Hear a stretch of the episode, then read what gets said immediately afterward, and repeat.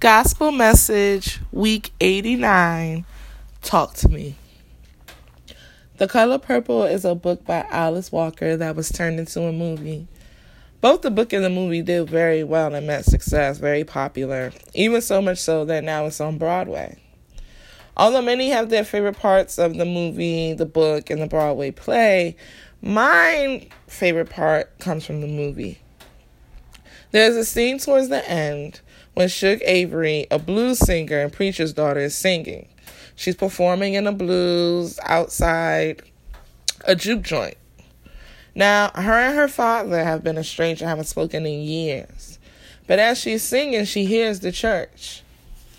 Then the church is shown with the lady in the front saying, Sing, speak to me, speak, Lord. As the choir begins to minister through song, Shug hears the song and she stops her song. She then begins to sing the song that the church is now singing. You see her singing, Speak, Lord, speak to me. As she continues to sing and walk towards the church, her band and audience follow her. Soon she busts open the church door in a, the most climatic fashion, and the choir continues. Can't sleep at night, and you wonder why. Maybe God is trying to tell you something. Her words are clear and strong as she continues to exclaim through song, I hear you, Lord. I praise your name. She walks up to her father, embraces him, and says, See, Daddy, sinners have soul too. As he paused for a moment, he slowly embraces her. And as his hands touch her back, she begins to cry. The two have reconciled. And what I love most about this scene is not necessarily that they reconciled, although I do love a happy ending. What I can appreciate is that they listened. I believe that the Lord used that precise moment and song to speak to both of them. And that's one of the many things that I love about our God. He is omnipotent, omnipresent. He can use any and everything to speak to us. The question that we have to ask ourselves is are we listening? I had a similar experience recently when I was out and I started doing a personal reflection about whether or not I was doing the right thing and feeling kind of punished for being on the straight and narrow, for lack of better words. And I just kept telling myself, you are in the world, you are not of it. There is a standard. You are not supposed to fit in. You are not supposed to be like these people, quote unquote. You're supposed to be like Christ. Christ is the ultimate example. So if you don't do things that people are necessarily doing, or if you don't conform to a way that in your heart is sinful and you feel convicted, it's okay.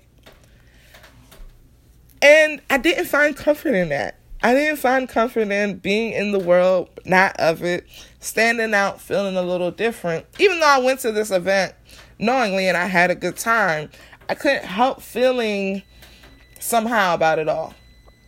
And I was sitting there thinking to myself, a song came on. Bruno Mars, I'm the way you are. And I've heard this song before. But in that moment, it just seemed so crystal clear that God was speaking to me. Girl, you are amazing just the way you are. I don't have to conform.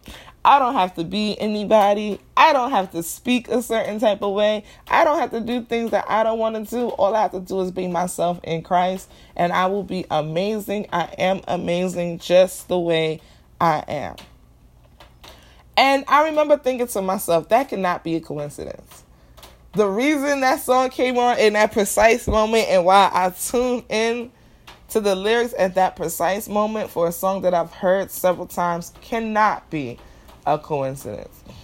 And I felt so loved. And I felt so grateful that the Lord heard my innermost thoughts and my struggles and decided to encourage me in that moment. And I was fine for the rest of the event. I did what I wanted to do, and I was comfortable with the level that I engaged, and I still had a good time without feeling as though I had to conform or be a part of something. The Lord said, Go out and stand on the mountain in the presence of the Lord, for the Lord is about to pass by. Then a great and powerful wind tore the mountains apart and shattered the rocks before the Lord. But the Lord was not in the wind. After the wind, there was an earthquake, but the Lord was not in the earthquake. After the earthquake came a fire, but the Lord was not in the fire. And after the fire came a gentle whisper. When Elijah heard it, he pulled his cloak over his face and went out and stood at the mouth of the cave. Then a voice said to him, What are you doing here, Elijah? 1 Kings 19 11 through 13. The older I get and the more I mature in my walk with Christ, I'm learning to recognize his voice. I'm learning to recognize how he speaks to me. As believers in Christ, we must not only listen to God, but be able to recognize that it is Him. Because just as God is always talking to us, the enemy is always talking to us too. How do we decipher or discern what is of God and what is of not? How do you know when God is speaking to you? And I'm going to tell you, just like it was told to me, you know when you know. When I was there and that Bruno Mars song came on, I just knew. When Shug Avery was singing in the juke joint and she heard her father's church, she knew. You just know when God is speaking to you. It is so clear and it is so powerful and it uplifts and it builds and it brings joy and it brings peace and it brings love. My sheep listen to my voice. I know them and they follow me. John 10 27. I'm learning more and more to follow him and how to follow him and how every day, every second, every moment, he wants to be in dialogue with me. And if I'm going to be honest, I want to be in dialogue with him. what if I told you that he just didn't only speak to you through prayer and reading the Bible?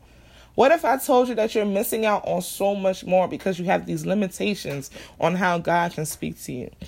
It can be through song, it can be through dance, it can be through the grocery store, it can be through TV, it can be through laundry, it can be through anything.